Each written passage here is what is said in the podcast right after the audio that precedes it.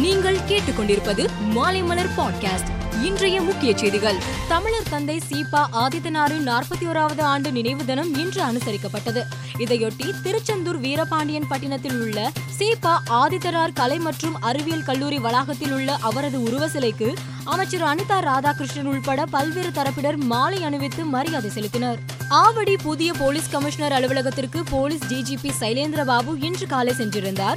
அங்கு குற்ற வழக்குகளில் மீட்கப்பட்ட ரூபாய் எழுபத்தி ரெண்டு லட்சம் பணம் இருநூற்றி பதினெட்டு பவுண்ட் நகை நூறு செல்போன் ஆகியவற்றை பார்வையிட்ட அவர் சிறப்பாக பணியாற்றிய போலீசாருக்கு ஊக்கத்தொகை மற்றும் சான்றிதழ்களை வழங்கினார். பின்னர் பேசிய டிஜிபி சைலேந்திர பாபு மீண்டும் கஞ்சா விற்பனை செய்வது தொடர்ந்தால் அவர்கள் மீது குண்டர் சட்டம் பாயும் மேலும் அவர்கள் வைத்திருக்கும் சொத்துக்களும் முடக்கம் செய்யப்படும் என்று எச்சரிக்கை விடுத்தார். பஞ்சாப் மாநில சுகாதாரத்துறை அமைச்சரான விஜய் சிங்லா ஊழலில் ஈடுபட்டதாக அம்மாநில அரசு அதிரடி நடவடிக்கை எடுத்துள்ளது. விஜய் சுங்லா தனது அதிகாரத்தை தவறாக பயன்படுத்தி டெண்டர்கள் மற்றும் கொள்முதலில் ஒரு சதவீத கமிஷன் கோரியதாக குற்றச்சாட்டு எழுந்தது. இதையடுத்து விஜய் சிங்லா மீது போலீசார் வழக்கு பதிவு செய்து கைது செய்தனர். இதனையடுத்து பஞ்சாப் சுகாதார அமைச்சர் விஜய் சிங்லாவை பதவி நீக்கம் செய்து பஞ்சாப் அரசு அதிரடியாக நடவடிக்கை எடுத்துள்ளது. கேரளாவில் வரதட்சணை கொடுமையால் தற்கொலை செய்து கொண்ட ஆயுர்வேத மருத்துவ மாணவி விஸ்மயா விவகாரத்தில் அவரின் கணவர்தான் குற்றவாளி என கொல்லம் கீழமை நீதிமன்றம் தீர்ப்பு வழங்கியுள்ளது.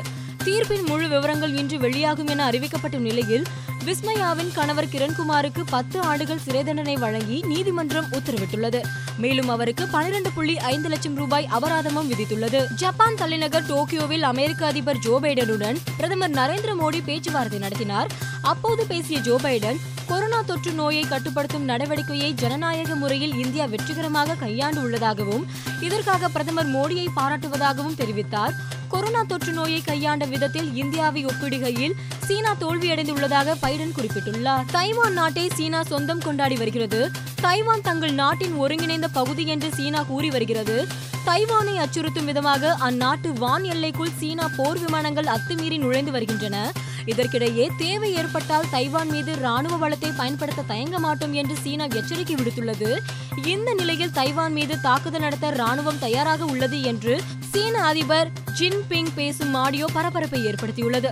ஐம்பத்தி ஏழு நிமிடங்கள் ஓடும் இந்த ஆடியோவை ஆளும் சீன கம்யூனிஸ்ட் கட்சி அரசின் மூத்த ஊழியர்கள் சமூக வலைதளங்களில் கசிய விட்டுள்ளனர் என்று யூடியூப் சேனல் ஒன்று தெரிவித்துள்ளது. இருபத்தி நான்காவது ஐபிஎல் இருபது ஓவர் கிரிக்கெட் போட்டியில் பிளே ஆஃப் சுற்று ஆட்டம் இன்று தொடங்குகிறது. பத்து அணிகள் பங்கேற்ற இந்த ஐபிஎல்லில் Gujarat titans Rajasthan royals Lucknow super giants royal challengers Bengaluru ஆகிய அணிகள் முதல் நான்கு இடங்களை பிடித்து பிளே ஆஃப் சுற்றுக்கு தகுதி பெற்றன பிளே ஆஃப் சுற்றின் குவாலிஃபயர் ஒன்று ஆட்டம் கொல்கத்தா ஈடன் கார்டன் மைதானத்தில் இன்று இரவு ஏழு முப்பது மணிக்கு நடக்கிறது. இதில் குஜராத் டைட்டன்ஸ் ராஜஸ்தான் ராயல்ஸ் அணிகள் மோதுகின்றன. இந்த நிலையில் எந்த மைதானத்திலும் எங்களால் சிறப்பாக ஆட முடியும் என்று குஜராத் டைட்டன்ஸ் அணி வீரர் விர்த்திமான் சஹா நம்பிக்கை தெரிவித்துள்ளார். பதினைந்தாவது ஐபிஎல் தொடரின் முதல் குவாலிஃபயர் சுற்று இன்று மாலை நடைபெற உள்ளது இந்த போட்டியில் ஹர்திக் பாண்டியா தலைமையிலான குஜராத் டைட்டன்ஸ் அணியும் சஞ்சு சாம்சன் தலைமையிலான ராஜஸ்தான் ராயல்ஸ் அணியும் மோத உள்ளன இந்நிலையில் இந்த ஆண்டு ஐபிஎல் தொடரின் சிறந்த கேப்டன் ஹர்திக் பாண்டியா தான் என முன்னாள் வீரர் வீரேந்தர் சேவாக் தெரிவித்துள்ளார். மேலும் செய்திகளுக்கு மாலைமலர் டாட் காமை பாருங்கள்.